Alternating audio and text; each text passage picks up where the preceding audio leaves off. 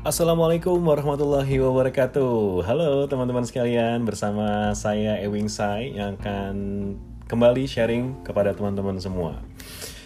Teman-teman uh, Pernah nggak sih teman-teman merasa Kerjaan selalu selesai Datang ke kantor nggak pernah terlambat Kerja sama tim nggak pernah kendor Kerja terus dan kerjanya teamworknya nggak pernah ada masalah. Kalau ada teman kesulitan Siap bantu. Tapi kok si bos nggak pernah lihat kerjaan saya ya?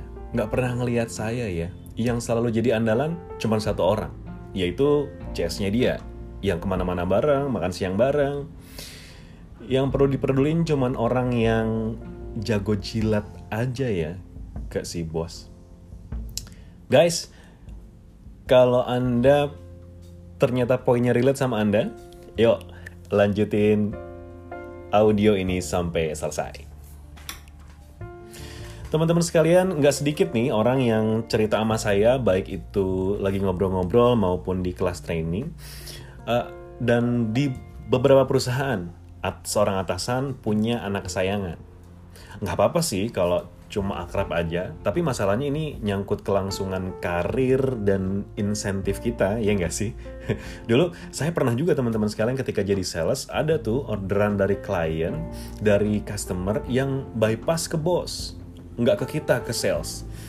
Uh, dan masalahnya bos itu kasih orderan orderannya itu cuman ke anak kesayangannya aja. Yang secara nggak langsung anak kesayangannya itu nilainya terus bagus salesnya terus meningkat dan manajemen nggak tahu. Manajemen taunya nilainya dia bagus aja gitu.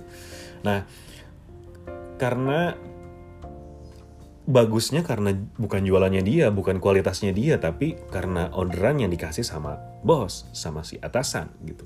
Padahal itu jualannya bos dan klien pribadinya bos, bukan klien pribadinya dia. Nah, uh, guys, itu nggak sehat kan ya kejadian ini uh, bikin persaingan nggak sehat bikin julid rekan kerja bikin sebel teman-teman yang lain dan lebih parahnya uh, ada beberapa yang cerita ke saya jadi aduh pales lah gue kerja gitu gue udah kerja luar biasa tapi nggak dilihat juga. Akhirnya mereka demotivasi.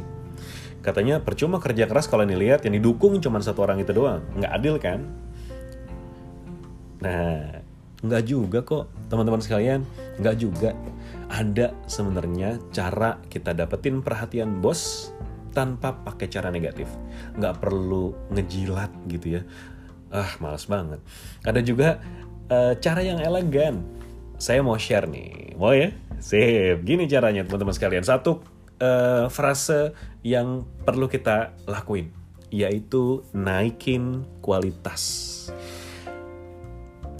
Uh, ibaratnya kita adalah handphone eh, merek Apple gitu, iPhone. Nah, jadiin diri kita itu iPhone 12 jangan iPhone tapi iPhone 4, iPhone 5 udah ketinggalan. Nah, kan kita harus jadiin kita tuh iPhone 12 yang fiturnya tinggi, kameranya bagus, RAM-nya besar.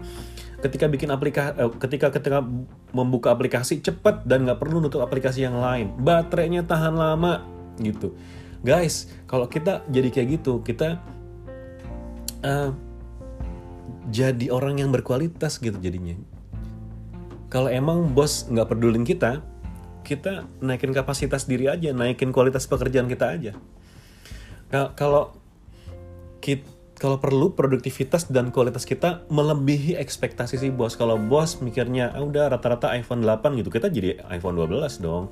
Ini bukan untuk dilihat ya, bukan cuma untuk dilihat, tapi ngebuktiin kalau kita tuh bukan cuma pelengkap kursi doang, bukan pelengkap fakannya uh, posisi gitu. Tapi uh, mungkin nanti mereka akan bilang kalau nggak ada lo gue akan susah. Atau kita juga bisa bilang kalau nggak ada gue kalian akan susah deh. Sahilah ya nggak sih? Kalau kita bener-bener dibutuhin masa iya nggak dilihat? Bahkan nggak perlu dilihat sama bos gitu tapi manajemen ngelihat dan insya Allah karir kita bisa naik gitu.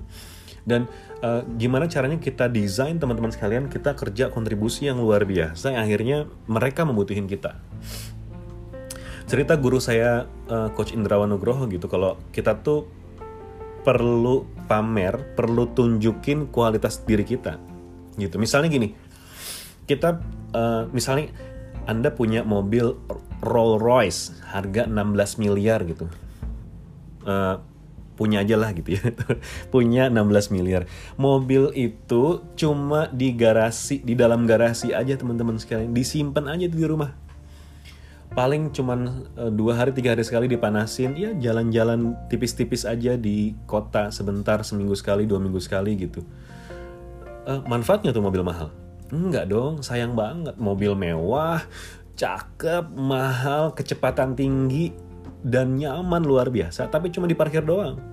Nah harusnya kan dibawa keluar, uh, dipakai sekenceng-kenceng, dibawa bawa kita bawa orang-orang yang kita sayangi di dalamnya, terus uh, klakson kenceng-kenceng deh bilang Hai, saya pakai Rolls Royce loh gitu.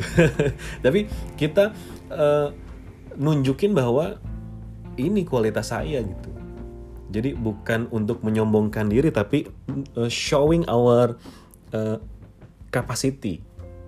Jadi uh, maksudnya kalau kualitas kita udah tinggi, kita punya skill yang mumpuni, ya tunjukin dong, kasih tahu kalau kita tuh mampu. Buktikan ke mereka kalau kita bisa bahkan menyelesaikan pekerjaan kurang dari batas waktu. Wah, ini baru anak teladan, gitu kan. Tapi teman-teman sekalian, apa pun yang kita lakukan, niatinya bukan mau mau menyombongkan diri bukan mau nunjukin aja tapi benar-benar kita mau berkontribusi atas apa yang uh, kita komitmenkan dengan dengan perusahaan gitu. Nah, anak teladan itu ya bisa diandalkan tanpa perlu cari muka. Jadi ada bos nggak ada bos ya kerja aja gitu. Bahkan biarin aja bos nggak nggak perlu ngelihat kita. Yang penting kita bisa tunjukkan uh, kualitas kita bukan untuk dia tapi untuk berkontribusi. Bisa beneran loh guys uh, kerja tuh pakai skill bukan karena belas kasih teman atau owner atau bos kita gitu. Yuk, mulai sekarang nggak usah pakai jurit sama mereka yang pilih kasih, nggak usah iri sama si anak kesayangan. Buktiin aja kalau kita beda level. Kita tuh kelasnya di atas. Kita tuh kerjanya pakai kualitas. Sip. Semoga bermanfaat. Silahkan dipraktekin dan boleh share ke teman-teman yang menurut teman-teman, menurut anda gitu, mereka kayaknya punya masalah yang sama deh gitu ya sampai ketemu di uh, audio berikutnya bersama saya Ewing saya Assalamualaikum warahmatullahi wabarakatuh